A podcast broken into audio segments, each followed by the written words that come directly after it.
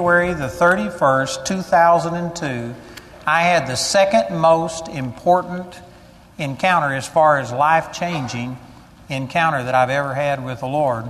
And he basically spoke to me about how I was limiting what he could do in my life. And I'm going to be talking about that this week. But I got to thinking about that and thinking about what has happened in 10 years, and I was just overwhelmed. If somebody would have told me 10 years ago when I began this process where we'd be today, it wouldn't have shocked me because this is what I was believing for, but I would have certainly been blessed because we have seen phenomenal things happen. Matter of fact, I got a call from our media buyer in December, and uh, I don't know exactly how much uh, media time he buys. I know he, he buys a bunch for us, but altogether he buys over $60 million worth of uh, television airtime for some of the leading ministries in this nation. And he's been doing this for decades. And he called just to say that he had never seen anything like this. There's maybe one other ministry in the last 30 years that he had seen things happen similar to what he sees happening in our ministry. And he was just calling to say he was so blessed and encourage me. And um, so I say all of that to say that I was just overwhelmed because when I started teaching on this 10 years ago, I was believing for that this was significant. I told people that this is the second most important encounter I've ever personally had with the Lord, and I taught on it 10 years ago, but now it's 10 years later. And looking back, it's no longer just this is what I'm believing for. I'm going to share with you about some things that God has done in my life that changed me personally, changed what He called me to do personally. And I believe that this is going to translate directly to every one of you. So I am very excited about this because I know that there is nothing special about me or anything. It's just when God speaks to you, if you will follow Him, uh, he is no respecter of persons. God is wanting to do absolutely miraculous things in every single person's life in this auditorium. God never made a dud. God has never made a piece of junk. Whether your parents saw you coming or not, God knew you from the foundation of the world and He has a purpose for your life, and most of us are hitting way below God's standard. That is my testimony, and this is what I'm going to be telling you about about how I limited God and uh, how He told me to change that and the results that it's produced. And I believe it's true for every person in here. I really believe that if you don't wake up in the morning just excited, thrilled, thinking, God, this is the most awesome thing. I am just so blessed. Then you haven't really found God's purpose, or if you found God's purpose, you aren't fulfilling it. There are things that we can do that hinder and limit what God does in our life, and this whole seminar this week is going to be about how to take those limits off of God. I had my son that's with us. He asked me about what I was going to be ministering on, and I told him I'm going to talk about Don't Limit God, which is the teaching I've had out for over 10 years. And I'm going to call this Don't Limit God times 10. And you can take that as either this is, I'm going to emphasize it 10 times stronger than I did, or, you know, plus 10 years or whatever. And he said, That's a terrible title. You need somebody to help you title your stuff. So I've been thinking about it today. You could call this How to Have a Dynamic Decade, or um, I don't know. You can put whatever title. But this is what I'm going to be talking about is about how we place limits on what God wants to do in our life. And let me just say a couple of introductory things about this before I get right into it because a lot of people's theology will not accept what I'm beginning to say right here because people just think, now wait a minute, God is in control. And everything that happens in that happens in my life, God controls it. Even if it's the devil, the devil has to go to get God's permission before he can do anything. So basically, people blame God for everything, and they have this fatalistic theology that everything that's happening somehow or another must be God's will. So if your marriage fails, Maybe this was God's way of breaking you and humbling you. If your business fails, if you are the lowest person in your business. Maybe this is just God's purpose and plan for your life. You know, when I went to India in 1980, I went over there and it was a total culture shock for me when I got there. But uh, I learned a lot of things. And one of the things that I learned is that India is really a very rich country. It's one of the most populous countries on the face of the earth, and they have all kinds of natural resources. And people, I saw people starving to death with meat walking through their house. I was in one house holding a Bible study, and a Brahma bull walked in. And everybody just got against the wall and let this Brahma bull do whatever he wanted to do because of the Hindu belief that that could be somebody's grandmom reincarnated and they were they wouldn't eat meat. They will eat certain types of meat like dog or something, you know, that's a low form. Those people reincarnated deserve it. And so they'll kill that and eat it, but they won't eat they won't eat beef, they won't eat this other. And I saw that they had resources, but their belief system a fatalistic thing about I was born into this caste system. And if I do anything to get myself out of this caste system and improve my well being, then I might be reincarnated as an ant because I didn't fulfill my deal. And it was their belief system that really has made that nation impoverished.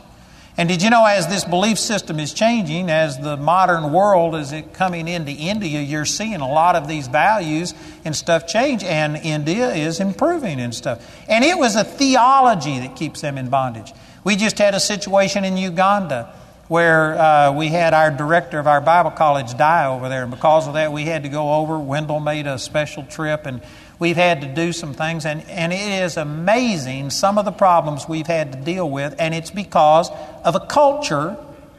And we learn some things that a lot of Americans go into these countries and they want to throw money at these problems thinking that that's going to solve it. Money is not the problem in Uganda, in India, in any place in the earth. It's a belief system that impoverishes these people. Uganda is one of the most a natural resource country in the whole world. They can grow crops three times a year and harvest. The country is lush. It's got huge natural resources. They've just found great oil reserves over there and stuff. But it is the mindset of those people and the corruption and the bribery that they put lots of money into roads, but by the time it goes through all the government officials, very little of it gets to the roads. And so, because of it, they got terrible things. And it is their mindset, it's their belief system. And by just throwing money at the situation is not going to solve anything. Those people need the gospel and they need a set of principles and a moral code that will cause them to start doing and treating each other right, and their countries will prosper. None of you, I'm not going to get off the subject here, but I'll just throw this out. You either you either accept this or, or miss a great opportunity. But there's none of you that it's the fact that this government hasn't given you more welfare or they need to increase your payment or your benefits or give you more guaranteed health insurance or this or that. That is not your problem. Your problem is right between your ears. It's the way you think and believe. As a man thinks in his heart, so is he. Your life is going the way of your thoughts. And if you want to change, don't pray that somebody will just give you more money and have more pity on you and that everybody else will do this and everybody else will take money from somebody who's got it and give it to me who doesn't have it. That's not your answer. Your answer is to start taking these limits off, the wrong thinking, because as you think in your heart, that's the way that your life is. That's tight, but it's right. It's what the Bible says. And you need to change yourself. And so, anyway, it's not all of these other things. It's, our, it's the way we think that limits God. And one of the things that limits God is this fatalistic impression or belief system that's taught in religion that, well, it must be God's will. I'm just, there's nothing special about me. Did you know I spend millions of dollars a month on television airtime, and we're going to increase It takes around $4 million a month to saturate the United States alone. And we are increasing, and I'm going to spend more, but it doesn't matter if I spent $10 million a month. Did you know that there's people that you know and that are watching you, and you have influence on them that'll never hear of me? I don't care how much money I pour into it, I don't care what I do. You are influence. You have a sphere of influence over people that I'll never have. You could take every pastor in this valley of the sun and have every one of them do everything that they can, and every one of you have people that you will reach family members, people that you do business with, neighbors, your work associates, all kinds of people that you will influence that we will never be able to influence. And if you go around thinking I'm nobody special, and you're just waiting on the pastor to do the job. And if you don't rise up and reach your full potential and accomplish what God called you to do, there's going to be people that will die and go to hell, or there will be people who are already born again but don't have a full witness, don't see somebody walking in the power of God. And unless you rise up and reach your potential, there's going to be people that miss the miracles that God wants to do through you. There's not a single person in here that has no leadership. I teach a course in our Bible college on leadership, and the very first thing I ask is how many of you are called to be leaders? And did you know that I, usually about 90% of the hands will go up, but there's always people that I'll say, How many of you don't think that you're a leader? And there's always people that raise their hand. And then I define what leadership is leadership is just influence. And every one of you have influence, if it's nothing, over your kids over somebody in your family, over your neighbors, over somebody. That's all leadership is, is influence. Some of us have more influence than others, but every one of you were called to influence somebody. And if you don't see yourself as a leader and see yourself as God's got a purpose for my life and He's got something for me, and if you're just, well, whatever will be, will be, and you just go through life like a pinball, just bouncing from problem to problem, and whatever you run into, you just deflect. You don't have any course for your life. You don't ever command the mountains to move. You don't ever do anything. I guarantee you, you are limiting God with that kind of an attitude. Let me start with this verse that the Lord used to change my life over here in Psalms chapter 78 and in verse 41. I wish I had time to go into the whole chapter. This is powerful, but it's he talks about he's in the first part of the chapter he's speaking a parable and the purpose of this is so that the younger generation will hear what god has done in previous generations so that they will learn not to limit god that they will learn not to grieve god as their parents did. It's really powerful. You ought to read the whole psalm. But in psalms chapter 78 verse 41 the lord spoke this to me on january the 31st 2002 and this revolutionized my life. It's the second most important thing, encounter that I've ever had with the Lord. And it says this in verse 41 Yea, they turned back and tempted God and limited the Holy One of Israel. That's a very simple passage, but boy, God spoke that to me. I'm praying that God will speak this to you. Because I believe that every one of us limits God. There's not a person in here that has just exhausted God's ability and resources and power for your life. God is infinite. God is huge. God is big. And I tell you what, your life ought to be a reflection of that. If you can look at your life and say, Well, I went to school, I was educated, I did all of these things, I earned this, if you can look at your life and explain it away by your great talents and ability, you missed God. God will call you to do something that is beyond yourself. He'll call you to do something that is bigger than yourself. If it's something that you can do, I doubt that you've heard from God. For instance, God called me to preach the Word, and I was an introvert. I couldn't look at a person in the face and talk to them in high school. And now I preach to millions and millions of people. He called me to do something that what I'm doing is absolute beyond myself. This is not my ability. God has had me do things that it, there's just no human explanation for it. I was talking to Pastor Tom today, and we were talking about why are the blessings of God so big on us? And I said, I hadn't got an answer. I said, I'm not doing anything except just loving Jesus and holding on to Jesus. I can't point to our ministry and say, oh man, it's my great talent. It's like Charlie and Jill were saying that they heard that awesome music and then they heard me. you know what? If I was God, I wouldn't have chosen me. But it says God looks for the foolish things of the world and base things of the world and things that are despised and things that are nothing to bring to naught things that are. 1 Corinthians chapter 1 verse 26. I said, "Man, that's me. I qualify." you know what? There is nothing I did I am not doing what God is doing through me. You cannot point to me and say it's my great ability. You know, my mother died in 2009, and right before she died, she died in uh, the end of May 2009. She was 96 years old.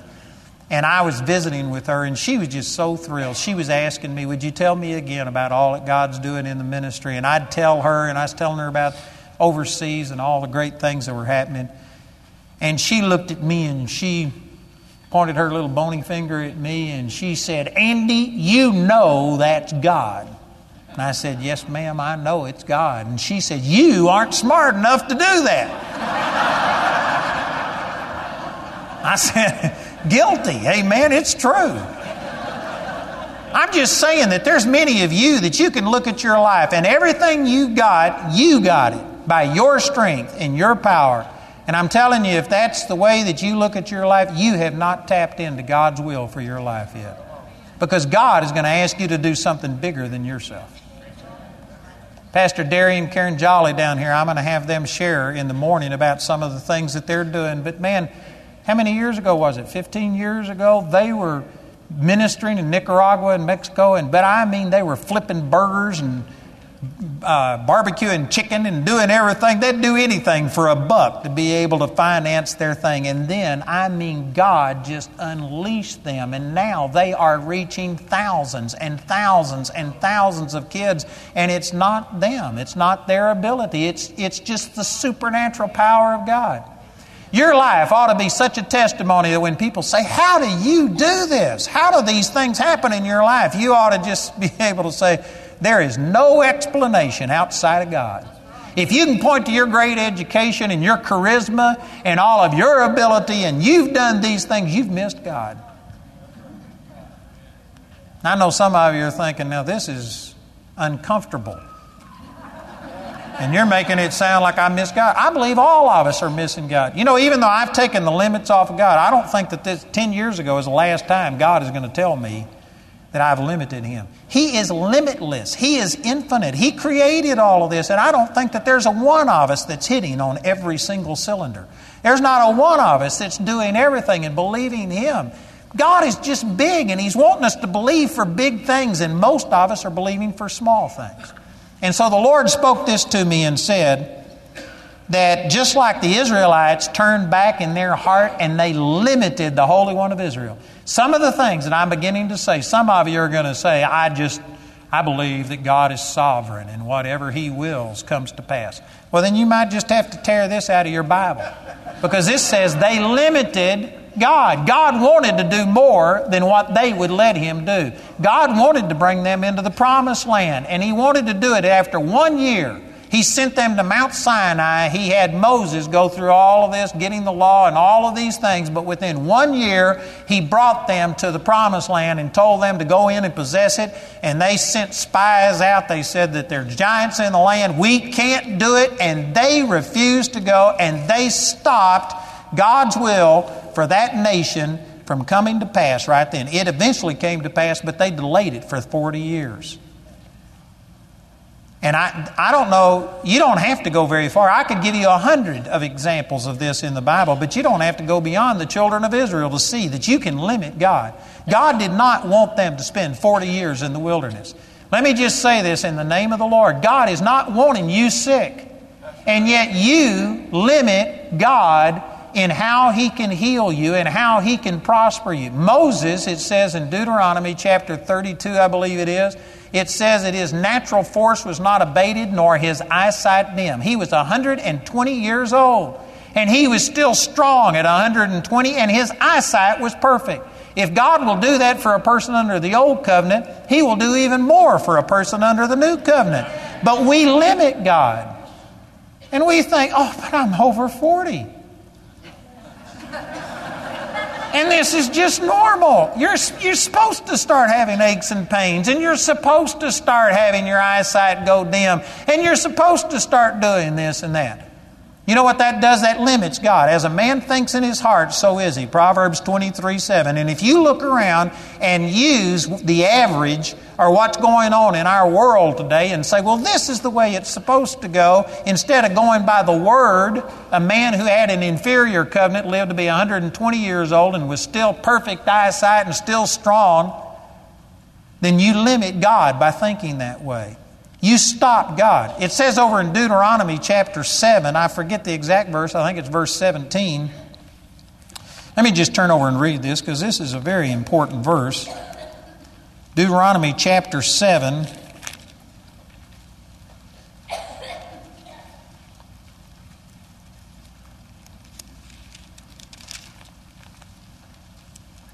And in verse 17, he was talking about how you're going to go into the promised land and I'm going to deliver all of these nations up in front of you, not a single person will be able to stand before you. He guaranteed them success.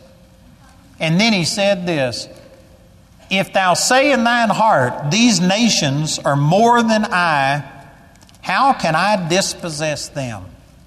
And then the next verse says, Thou shalt not be afraid of them. You know, when I, I used to read this for years, thinking that if you say in your heart, These nations are mightier than I, how can I dispossess them? That's what I was saying. But you know, if you read it that way, then this is it leaves it hanging. There's no answer. There was no conclusion to this.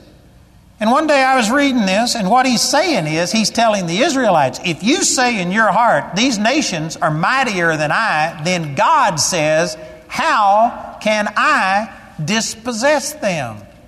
You can limit God. God says, I promise you absolute victory unless you waver and begin to say, These nations are mightier than I. Then God says, I can't drive them out. It says over in uh, Ephesians chapter 3, verse 20, Now unto him who is able to do exceeding abundantly above all we ask or think, and most people just put a period there and say God's able, and they talk about how God is able and His capabilities, and they miss the point. That verse does not say that God is able to do exceeding abundantly above all we ask or think, period. It says, Now unto Him who is able to do exceeding abundantly above all we ask or think, according to the power that works in us. The word according to means in proportion to or to the degree of the power that is working in us. If you don't have faith and if you aren't building yourself up, you limit the power of God flowing through you. You can stop it. If you aren't healed, it's not God who's not healed you, it's you that doesn't have the power working on the inside of you and releasing the power of God. God has to flow through people.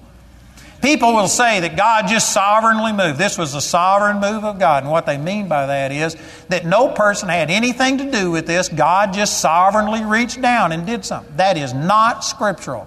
God always uses a person, God flows through people.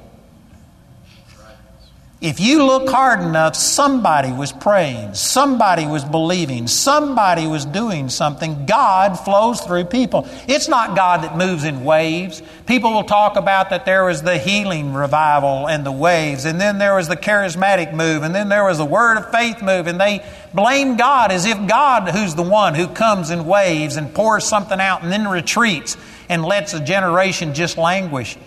That's not the way that God is. God is wanting every single person to walk in His fullness. God isn't the one who comes in waves and moves and things like that. God doesn't do that. Now, those things happen, but not because God wills it. It's because that's the way that we receive. For instance, in the healing revival, the church had lost the truth of healing. And then there were some people like Oral Roberts and other people who just pressed in and they sought God. And if you read their testimonies, I've talked to Oral Roberts and I've read some of his books. Oral Roberts, it didn't come upon him, he pursued it. I remember Oral Roberts talking about his very first meeting he held, and he was so sick and tired of seeing the powerlessness in the body of Christ and the lack of healing that he just said, I'm not going to live this way. He says, either the word is true and God does miracles today, or I'm going to quit serving God and quit playing the game of being a pastor. And so he went out and rented a building. He had three things that he asked God. He, I forget exactly, I may miss some of this, but he asked for an exact number of people. And before the service started, he stood behind the curtain and counted, and they had exactly the number of people that he asked for.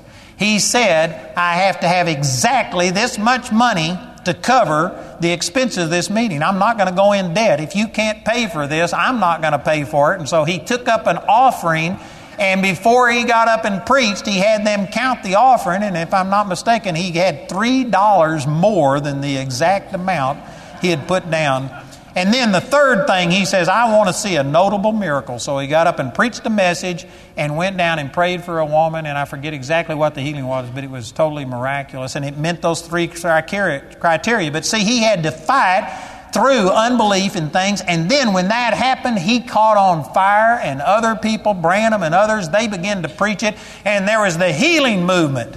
And people say, God moved in this great healing movement. God's wanting to move in healings all the time, but most people won't pursue it the way that those people did. And they, they broke through in this area of healing and started seeing the healing power of God come, but then they didn't break through in some other areas. And it wasn't God who only poured out healing, it was people who just, it's like there was this. Uh, veil and they just penetrated it in that area and let this power of God come through. God would have poured out the Word movement and the righteousness movement and the charismatic movement and the baptism of the Holy. He'll pour it all out at one time if we'd receive it that way.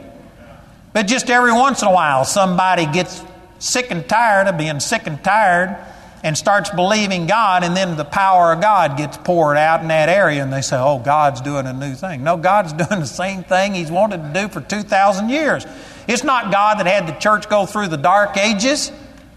That was the body of Christ that perished for a lack of knowledge, not knowing what the Word of God says. So, again, I'm saying that God wants to move. He wants to bring you into your promised land. God is wanting to do things in your life that makes you wake up every morning just thinking, God, this is absolutely awesome. You are awesome. What a privilege to be a part of what you're doing. That's the way He wants you to live. And yet, most people wake up and think, oh man, it's morning. Wished I could go back to bed. Oh, it's Monday and I've got to go to work. Or you'll come in and say, oh, TGIF. I was walking through our break room one day and I heard one of our employees go, he was a young guy, about 20 years old, and he came in and he says, TGIF. And I said, What does that mean? And he says, Thank God it's Friday. And I said, What's so good about Friday? And he says, Well, it's the last day of the work week. I'm off tomorrow. He says, I don't have to go to work. And I said, Do you not like working here? I said, I could fix it that you don't have to work here. And he said, Oh, no, I like working here, but I just really enjoy my weekend. I said, You know what? There's a hundred people that would like your job. And I said, If you don't like working here, I could just fix it so that you every day could be Friday for you. Boy, he started backpedaling and he didn't mean anything by it. But you know what? I just think if you're the kind that gets up and, oh, it's Monday and I've got to go to back to work, and then you get excited on Friday because you don't have to work, you hadn't found God's will for your life. I know some of you think, oh, brother, this is a little abnormal. That's one of the ways you limit God. You are working some dead end job. And you're doing it because I've got to have this pension and I've got to have job security this is not a dress rehearsal. This is the real deal. And every day, time is clicking by. And if you haven't done something that just winds you up, fulfills you, makes you feel like, man, what a blessing. of God in my life, then you have burned a day off of your life. You've wasted a day. God's got a purpose for you, and when you find it, God didn't call every one of us to be like what doing what I'm doing, being on television or standing in front of people, but God called every one of you for something special that will make your life just full of joy and peace. And if you aren't there, you are wasting time. It will be fulfilling. Some of you are praying, and you, I just don't understand why I'm depressed. You should be depressed. You aren't doing what God called you to do. And there is no joy when God's pulling you this direction and you're going this way because this is what everybody in my family's done for generations. And if I was to just turn it over to God, He might send me to Africa. And so I'm, I'm not going to turn it all over to God. I'm taking this way. This is my logic. And I guarantee you, you aren't going to find joy and fulfillment. You know, I was in Charlotte, North Carolina a few years back, and a man always has me come minister to his uh, staff. He's got a business with about 30 employees.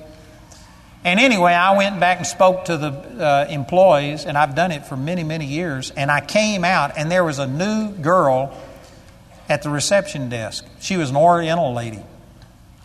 And when I saw her, I said, You weren't back with the other employees. And she says, No, I'm the new person, and they wanted me to answer the phones while everybody else was back there. She says, Are you the one that spoke?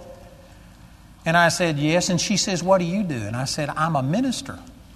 And she says, For who? And I said, Well, for the Lord Jesus Christ. And she says, You're the one. And I said, The one what? And she was a, I, I think, I'm not sure, is either Buddhist or Hindu, one of those religions. And she said that the previous night she was going through all of her rituals and she knew that there was a God, but she just didn't believe that Buddha or you know, whoever it was, was the true God. And she just stopped in the middle of her ritual and she says, God, I know you exist, but there's got to be more to you than this. And she says, Would you reveal yourself to me and let me know who the true God is? And she just prayed that prayer. And she says, All of a sudden, there was this ball of light in front of her just pulsating. And she knew that she was in the presence of God. And she had a voice come to her and says, Tomorrow I'll send you a man who tells you who I am. And then she looked at me and she says, You're the one. And I said, I am the one. Amen. And I got to lead that woman to the Lord, and she got saved, and baptized in the Holy Spirit, and spoke in tongues. And I tell you what, when I walked out of there and got in that car, you talk about a sense of satisfaction and joy like God, I was in the right place at the right time. And there was such a peace and a joy and a satisfaction knowing that I was exactly where I was supposed to be. Some of you don't have that because you aren't where you're supposed to be, because you're taking the safe route. You're shooting at nothing and hitting it every time. You've been taught that I've just got to be logical and I've got to do things, you know, according to the way everybody else in your family's done it or whatever. And you're limiting God by that. I'm telling you, God made every one of you in here to be a leader. Now, again, that can vary according to the specific call, but if you got God in your life, if you have God Almighty living on the inside of you, He's got a purpose for your life that is going to cause you to accomplish things and influence people in a way that it will spread and touch people's lives. And there are many of you in here that you aren't influencing people for a positive. Your life's not accomplishing anything. And I'm not saying this to be a downer to you or to be a discouragement, but I'm saying that is not God. If you're born again, God's living on the inside of you. He's got something important for you to do. And many people are just missing it. And so I've said all of this to say that God doesn't just sovereignly make things work. If your life isn't an absolute joy, and if you aren't excited about it and have enthusiasm about it and where you're going and what God is doing, you've missed God. You're limiting God. And you may not even know that you're doing it. You know, this is one of the very first things that happened when the Lord spoke this to me 10 years ago. I honestly had no idea I was limiting God. And this, 10 years ago, this would have been uh, 34 years after God touched my life, and I had been serving God. I had seen three people raised from the dead, including my own son, the son that's with us here at these meetings, was dead for five hours and came back from the dead. No brain damage, no more than he had before. I'd seen people raised from the dead. I'd seen blind eyes open. I'd seen miracles happen. Our ministry had just doubled. January the 3rd of 2000 is when I started our television ministry. And from January the 3rd of 2000 until January of 2002, our ministry doubled. I even had a man come to me in the summer of 2001 and prophesy, and he says, God is about to increase your ministry. You're going to take off and you're going to see a phenomenal growth. And he was a friend of mine, so I didn't say anything to him. But when I went home, I thought, boy, he missed it. He's about a year and a half late. If he would have prophesied that to me in 99, then that would have been right. But you just missed it. You don't know how much we've grown. And within a few months, God spoke to me about how I was limiting him. And I had no clue. I honestly thought I was believing big. And you know, part of that comes, there's a scripture in 2 Corinthians chapter 10, verse 12. Let me just turn over to make sure that I don't misquote uh, this. 2 Corinthians chapter 2, chapter 10 and verse 12.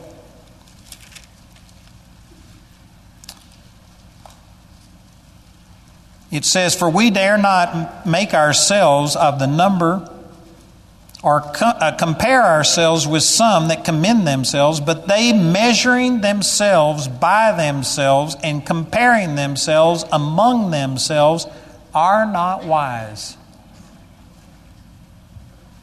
You know, this is so clear in Scripture that you should not measure yourself by other people. And yet, brothers and sisters, I bet you every person sitting in this room limits God by comparing yourself with other people. I've already used some of those examples. But many of you have grown up, and instead of the Word of God controlling and dominating your thought, you look at your parents, you look at your grandparents, you watch television. You hear that, you know what, if you're over 40, that this is, your increase of this has happened and this has happened, and you go to expecting because this is what the people that don't know God are experiencing, and we just take it as, well, this is the way that it is. And it's not unusual. I expect to start getting stoved up by the time I'm 50 or 60, and I can't do, and you know what? You start limiting God by comparing yourselves among yourselves. You look around, and because there's a quote unquote recession on, you expect to have problems. And you know what? As a man thinks in his heart, so is he.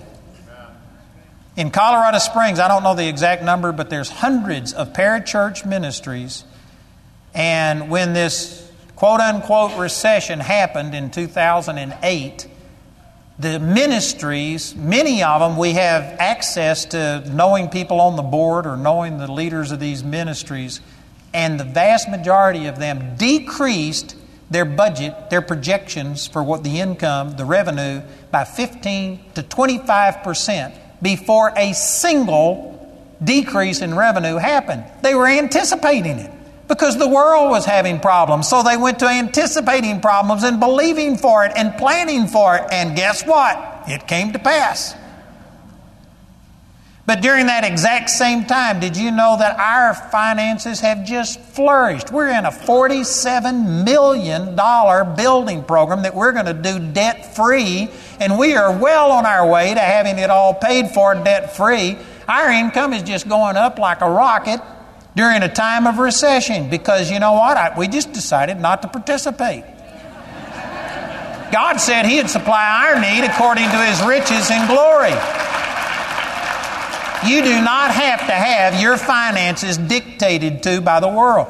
Jamie and I have a little bit of money. Her father died, and we got an inheritance, and we put it uh, with a friend of ours and invested it in the stock market. And did you know when the stock market went down 50% at the end of 2008 and beginning of 2009, we increased that money in the stock market 61% increase during a 50% downturn. Some of you are saying, Who, Who's your investor? You've, you've missed my point. Matter of fact, our investor even called us in and talked to us, and he says, All of my clients are doing good, but he says, Your investments, and it's the exact same guy, and he says, I'm doing the same thing with everybody, and your investments are outpacing everybody else's. And the investor can't understand why we're prospering. I know some of you, you're just I'm saying this in love, but you're too carnal to believe that that's true. You think, no, everything, there's a natural reason, there's something. No, it's the blessing of God. It's the blessing of God. It's because we're believing God. And as a man thinks in his heart, so is he. And because of it, we're bucking the trend. And I'm telling you that some of you don't believe that, and you're saying, no, that's a bad economy, and I've got to cut back, and I can't expect to prosper that's limiting what God can do in your life. There's some of you that cut back your giving because you anticipated having a problem, so you cut back on your giving. That's the worst thing you should have done. You should have cut back on your debt or cut back on your spending, but not your giving. Man, you need to increase your giving. But you know what? That most people don't think that way, and because of it, it limits what God can do. Hosea chapter 4, verse 6 says that my people perish for a lack of knowledge. And so, with me, two, 10 years ago, I thought I was really believing God. And compared to where I had been and compared to other people, you know what? I was doing good compared. But it's not wise to compare yourself with other people. God's got a purpose for your life. And it doesn't matter if everybody else in your family has always been a loser. That doesn't dictate what's going to happen to you unless you believe that it's in your genes to be a loser. It doesn't matter if everybody else is suffering in the economy. That doesn't mean that you have to suffer unless you believe that it, you have to suffer, and then that will limit God. Comparing yourself among yourself, measuring yourself by the world, is the wrong measurement. You know, I try not to watch a lot of TV, and most of the news that I get is on the radio because it comes in two minute bites, and you can't do a lot of damage in two minutes. But even listening to the news on the radio in two, two, minutes, they still say a lot of junk. And one of the things they'll come out and say, It's flu season. Has everybody gotten your flu shot? Did you know that there's a new strand of flu? And they'll go to saying that. And most people will let what's happening in the world affect them and think, Well, I'm only human. If you think that way, you're going to get the flu. But if you think that, you know what, no plague will come nigh my dwelling based on Psalms chapter 91, that there is no season where the Word of God doesn't work, and praise God, I'm going to walk in supernatural health. If you would go to think that way, it'd change things. But most of us listen to the sewage of this world come through, and we hear what the world is experiencing, and you go to expecting to get sick. After all, I'm only human. Well, I'm not only human. One third of me is wall to wall Holy Ghost. One third of me is saved. And I should not be getting the same stuff that the world is getting. You shouldn't be comparing yourself to this world. You shouldn't be looking at these things. And, brothers and sisters, I'm saying this politely, but it's just ignorance. It's stupid. Amen? For those of you that are too insecure to accept that, it's your lack of knowledge that's the problem. That's the politically correct way to say it, but in Texas, it's just you're stupid. How dumb can you get and still breathe?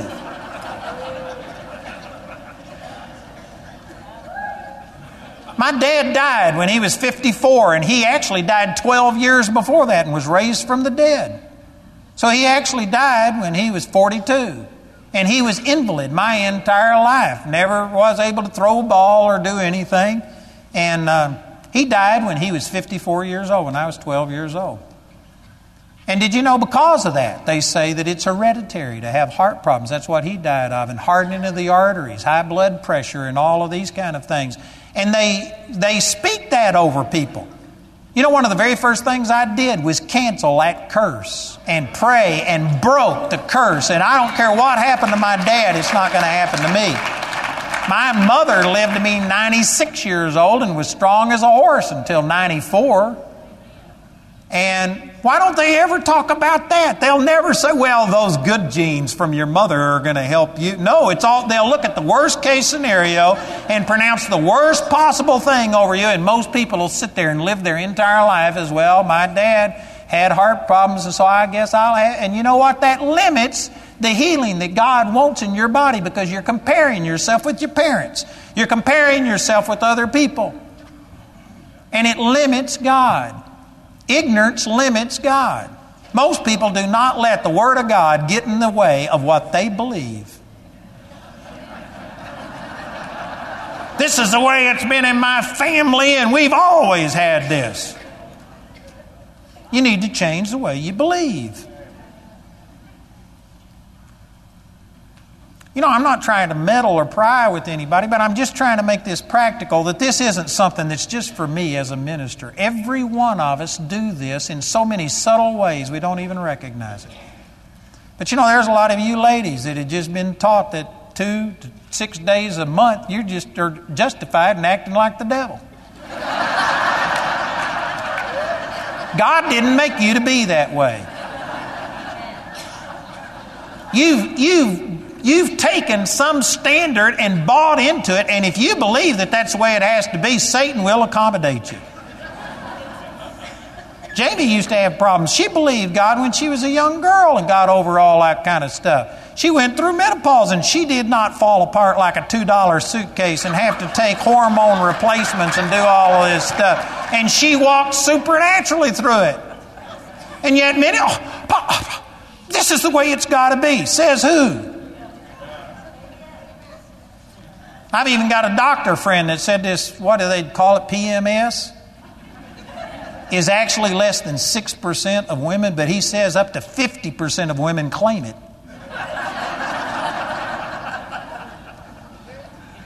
if every time I had a tendency of the flesh, if I just said, well, man, it's my time of the month, and so I'm justified, and you know what?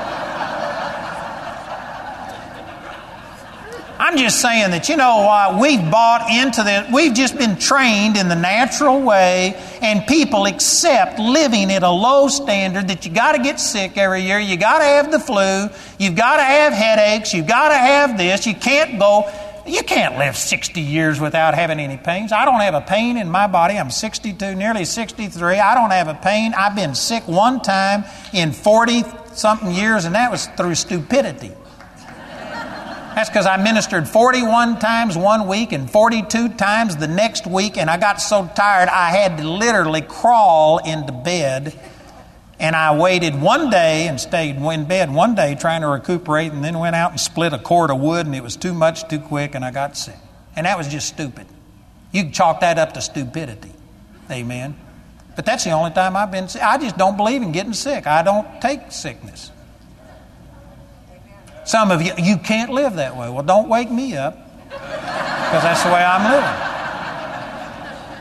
Some you can't do that. Well, see, that limits what God does in your life when you expect sickness, when you expect these things. You're comparing yourself among yourself.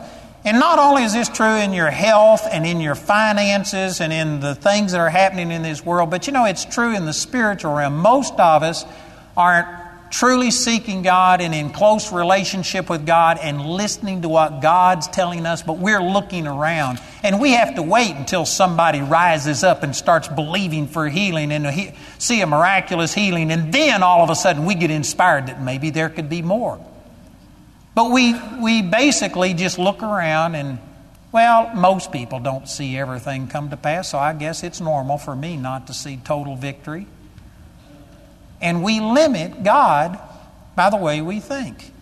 Ten years ago, I thought, and I was believing God, and I was believing God more than I had in the past and compared to everybody else. This is right after September the 11th, 2001. And did you know that the typical ministry, I could name names and give you specifics, I won't do that, but most ministries decreased anywhere from 25 to 35, 40% decrease after September the 11th because everybody's attention was on that. And they quit watching the television, listening to the radio, and they were listening, trying to figure out what was going on, and they were giving to uh, Red Cross and other things.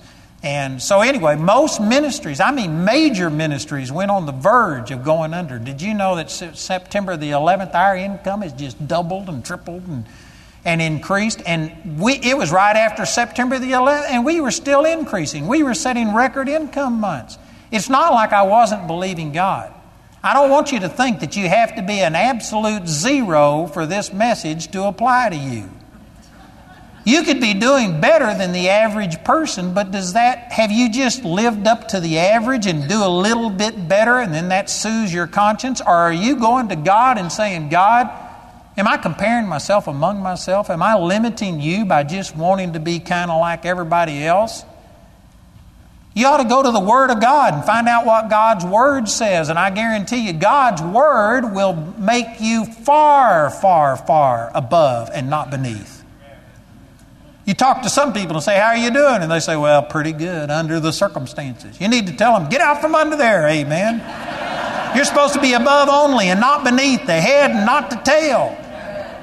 We're supposed to be rejoicing in the midst of problems. There is not an excuse. There are reasons that we have problems. I'm not condemning any person, and I'm not saying that we live in a perfect world and that everything's just going to work out rosy, but I am saying that God did not make you for failure. If you have failed, if you're experiencing problems, God loves you, but He doesn't want you to live there. God wants you to win. God created you to be a winner. You're a winner. A friend of mine says, he says, Man, you're a winner from birth. There was a million different sperms competing for that egg cell, and you won. Amen. You're a winner from the very beginning. And I'm, I know some of you are thinking, well, this gets you excited and it feels good, but you know, practically, unless you do all of these things and do this and this and this, it's not just the way that you think. This is more to it than anything else. I believe it's the number one key. As a man thinks in his heart, so is he. In my situation, when the Lord spoke this to me, I called my staff together. And I told him, I said, Look, I don't know how long it takes to change the image on the inside. But I have limited God. I've not seen myself doing what God has told me. And I was even telling some people what God had spoken to me, but I couldn't see it. I was limiting God. And I said, I don't know how long it takes to change this image on the inside. It said, it may take a week, a month, a year, 10 years. I don't know. But I said, I will change. I will do what God called me to do. And I told my staff that. And I didn't have a clue how long it would take. But did you know within one week, my whole life got turned right side up? Within one week. I'd been trying to go on the second largest television network in the nation for five years. Or no, it couldn't have been five years because I'd only been on the television for two years. So it was about two years. And I had, I had been on this network. I was friends with the people who ran it. I had been on their program over five times. They had get, let me preach for 45 minutes at a time. I was personal friends with them. They loved me, and yet every time I tried to go on their network, they would give us a price that was double their rate card. It's like they didn't want us on there. Our media buyer tried to get on, and it was just, it did not make sense why we couldn't get on the network of people who were personal friends and who were treating us good. And did you know when I made that decision and told my staff, I said, I'm going to change this image on the inside. Within two days, I got a letter. And he said, Why aren't you on our network? He says, I don't know what the problem is, but you plan on starting Monday and we will just work out the details on finances. Do not let that stop you. And within one week, I was on that network. And it just increased our television outreach tremendously. Jamie and I had been praying for somebody to help us in the ministry because Jamie was running the ministry as far as all the administrative stuff, and she's doing a good job, but it's not her forte, and it was growing beyond us and we needed help. But how do you find somebody with your heart who will let you give everything away? Every person I'd had running our ministry told me, You're crazy. And especially when they saw our finances and how we were struggling, they would say, Sell your stuff, quit giving all of this stuff away. And so Jamie just took it over and ran it because she had my heart and we agreed that this is what God told us to do. Within one, I think it was only a couple of days after I called my staff together and said, I'm going to change this image on the inside. David Hardesty, I called him for a board meeting and had to cancel the board meeting. And he says, Oh, I'm glad you called because Gail and I have decided we're going to take early retirement from Sears. He taught in Sears University. He had been trained by Sears for 37 years and yet had been on my board and had my heart. And he says, We're going to take early retirement and come out and take your ministry to the next level. And I just, my chin nearly hit the table. I wouldn't have believed that somebody with David's background and stuff would leave it to come for us at that time. At that time, our income was pitiful, and our ministry was small. And yet, he took early retirement. And God, I mean, I made a decision, and instantly my television outreach tripled the people that we needed, God started adding it to us. Larry Bozeman here has administrated three hospitals and gave all that up to come to school and now works for us and is just a quality guy. Larry Hodge had thousands of people working under him. God is just bringing me these people that have done things that are so far beyond my experience, I couldn't do what I'm doing without them. And I mean, it was just hours of me saying, I'm going to take the limits off of God, and everything happened. And it took me two months to send a letter out to my partners and let them know about what God had spoken to me, and then another month for people to respond. And yet, so that was about two to three months before anybody heard from me about what God said, and yet instantly, within a week, our income began to double. Nobody knew anything. I didn't tell them. They didn't respond to me. But there is something that happens in the spiritual realm. I don't know how to explain this, but I'm telling you, the way you think in your heart controls things in an unseen realm and how things work. If you think you're cursed, you know, there's a scripture that talks about Paul said, We are a sweet savor to those who believe and to God. Now, this is, it could be totally an analogy that he's using. I don't know if there is really such a thing as a smell in the spiritual realm, but for the sake of analogy, you are putting out a fragrance that either attracts good things and draws all of the angelic beings and all of the good things, or some of you are just like poop that will draw every vile thing, every fly, every maggot around to you. I mean, all of the demons in the county are drawn to you because your attitude stinks. I believe that's where we got that phrase from is that your attitude stinks because it it draws stuff. And some of you draw problems to yourself. You're a griper and you're a complainer and you're negative and you do not believe in the positive things and it just draws demonic stuff to you. But when you go to believing God, I guarantee you it does something in the spiritual realm. And it releases things. You've got to see God's purpose for your life and take the limits off and go to believing that God has something more for you than what you've experienced. Let me just real quickly, I'm going to end with this, but I wrote down some of the stats because when I taught on this 10 years ago, I was telling people that this was big. And this is going to make a difference. I told people, I remember saying this hide and watch. Well, here's what happened. In 2001, the Lord spoke to me January the 31st, 2002. So the previous year, here were our stats Total calls for the ministry in 2001 were 24,305 calls. In uh, 2011, our calls were 367,347 calls. 15.11 times as much people calling us through our phone center is what we had. Our total contacts in 2001 were 66,490. In 2011, 594,522. That's awesome. Did you know we now have over 1.1 million people a month come on our website, and none of that's included in these statistics? We have, what does that translate to? 38, 39,000 visits every day of the week, 24 7? On our website. None of that's included in here. That's awesome. We had 30 employees in 2001. Now we have 230 plus. We don't even know how many. I mean, I don't. Somebody does, but. we got over 230 employees now. And I don't know if those stats do anything for you, but I tell you what, that is phenomenal. And again, I, I, just don't have the words to explain. Some of you, you live in a different world than what I'm talking about right here, and this may not ring your bell, but this is as rare as hen's teeth.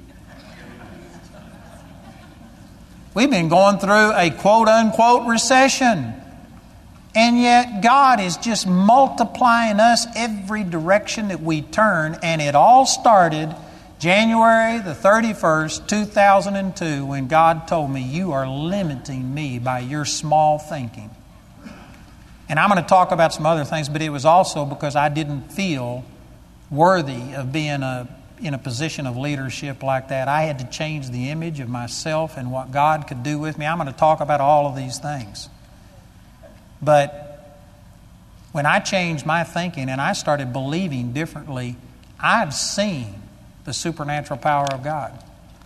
And, brothers and sisters, there are many of you in this room that are sitting there thinking, I would like to see something like that happen. I'd like to see God just, you know, pour out such a blessing that I don't even have room enough to receive it.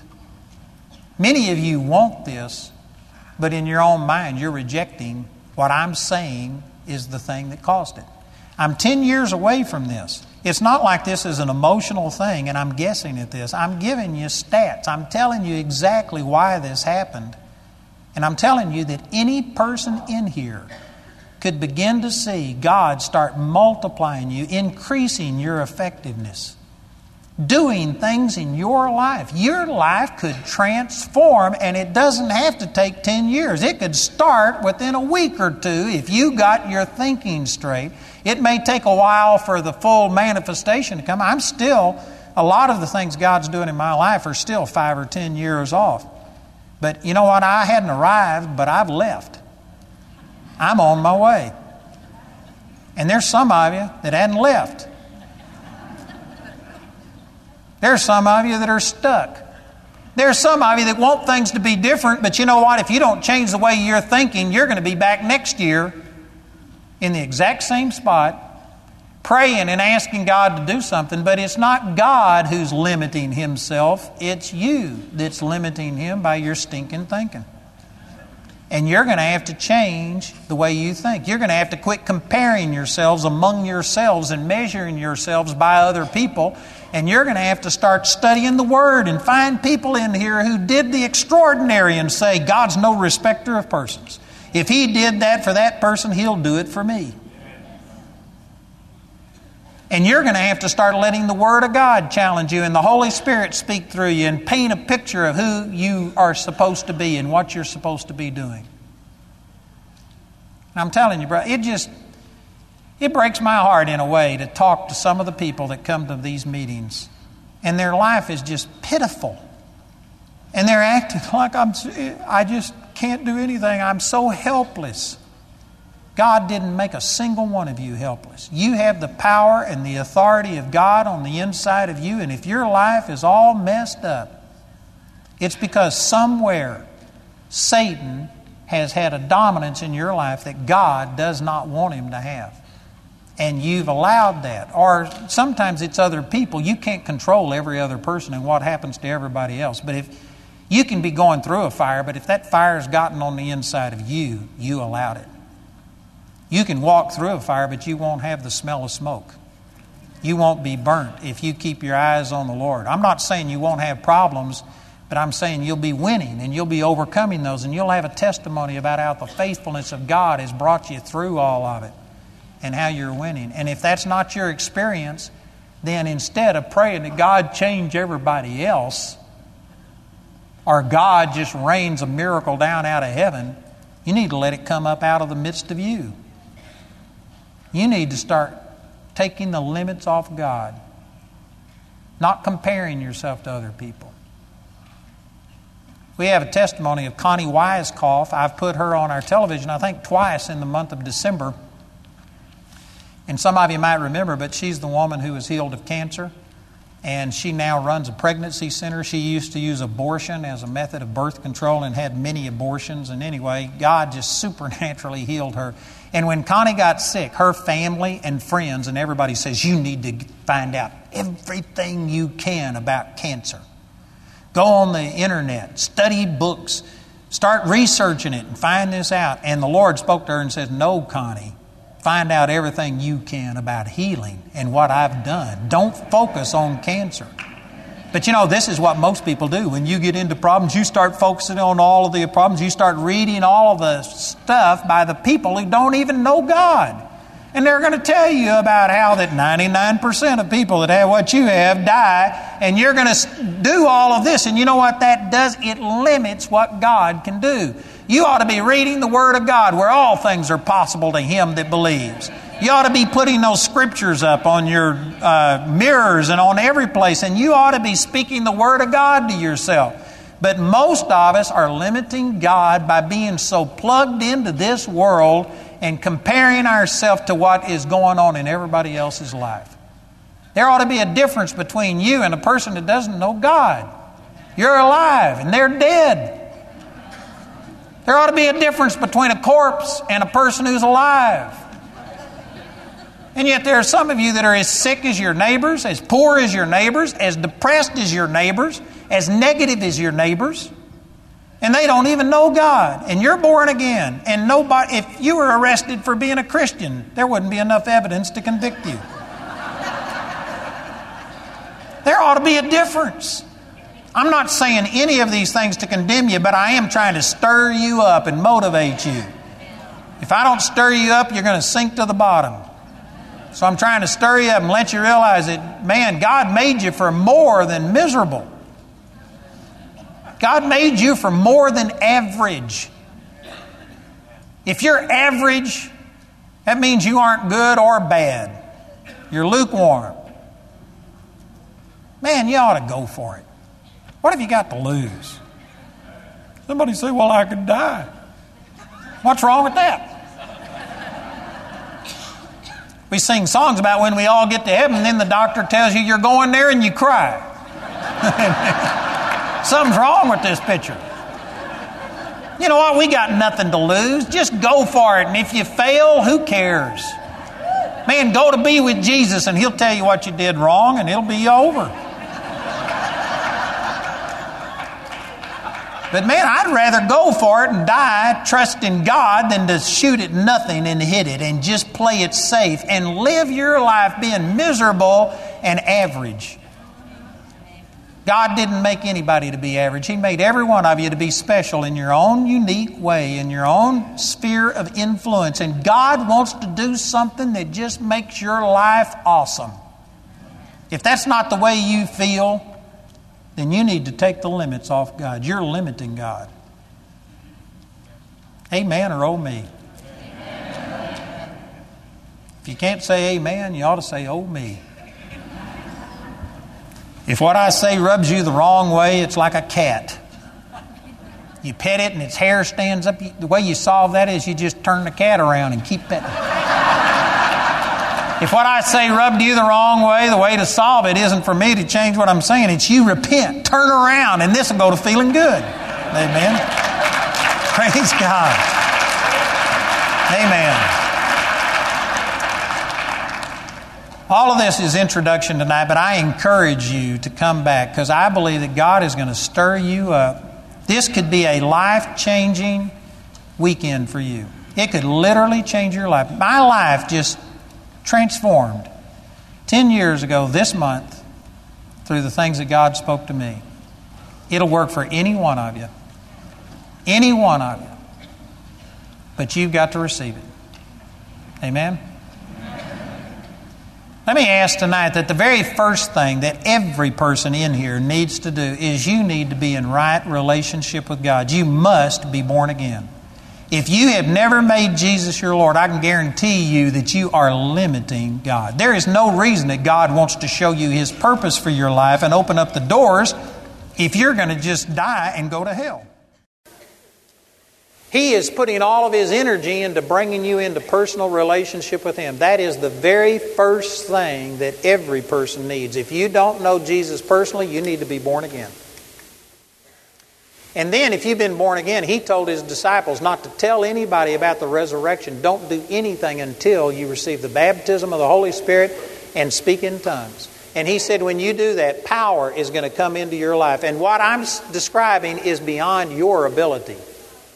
You need the power of the Holy Spirit to be able to accomplish this. And there's a vast number of Christians today who think that when you get born again that you get all of the Holy Spirit that there is to get and they don't understand. But Jesus, his disciples were already filled with the Holy Spirit, and yet they received the baptism of the Holy Spirit and spoke in tongues. And these people who were afraid and denied that they ever knew Jesus, all of a sudden became bold and powerful and began to start seeing miracles happen. Jesus said, You receive power when the Holy Spirit comes upon you. So you may have been told that you don't need this gift of speaking in tongues, but you do. Some of you are you're surprised to find out I speak in tongues because I'm not like the other uh, tongue talkers on television. I don't spit and have a, a, handkerchief wiping my fevered brow and saying glory to God.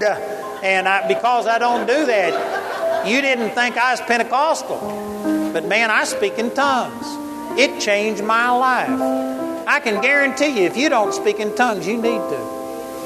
Somebody's saying, so you saying I have to have that to be saved, go to heaven? No, you can be saved and not have the Holy Spirit and speak in tongues. You can even get to heaven quicker without the Holy Spirit. Because you aren't going to have any power in you. You aren't going to be able to overcome sickness. You'll die of something early. I'm not saying you have to have the Holy Spirit. You get to have the Holy Spirit. Amen. I could preach for hours on the benefit of speaking in tongues. If you don't have it, just take my word for it. It's good. It's from God. It'll change your life. It'll do more to change you than anything else. Those two things, salvation and the baptism of the Holy Spirit, are absolute essentials. So if you don't have those two things, we want to pray with you and make sure that you at least receive those. And then you can take these other things I've said and start going on with that. But you must be born again and you must have the baptism of the Holy Spirit in this gift of speaking in tongues if you are really going to reach your full potential. Is there anybody in here tonight who would say, I need one or both of those? I either need to be born again or I need this baptism of the Holy Spirit and this gift of speaking in tongues. If that's you, I want you to raise your hand and we're going to pray with you. Praise God. Man, there's people all over this auditorium. I know some of you are thinking, what are you going to do? We're going to pray for you, and I'm going to give you a free book. That's it. I don't have a church for you to join. I'm not going to ask you for anything. I'm going to give you a free book. Some of you are thinking about, well, they don't believe that stuff in my church. That's the reason I'm not in your church. But we believe it. Pastor Tom and Maureen believe it. Lots of other ministers in this area believe it. You know what? It's the truth. And I encourage you that whether this is strange to you or not, don't hold back. If you feel the Holy Spirit convicting you, I'm telling you, none of the things God has been doing in my life would have happened without the baptism of the Holy Spirit and speaking in tongues. If you don't speak in tongues, you should be down here. So if you raised your hand, or if you were supposed to raise your hand and didn't do it, would you just get up out of your seat and come forward and let us pray with you and help you to receive?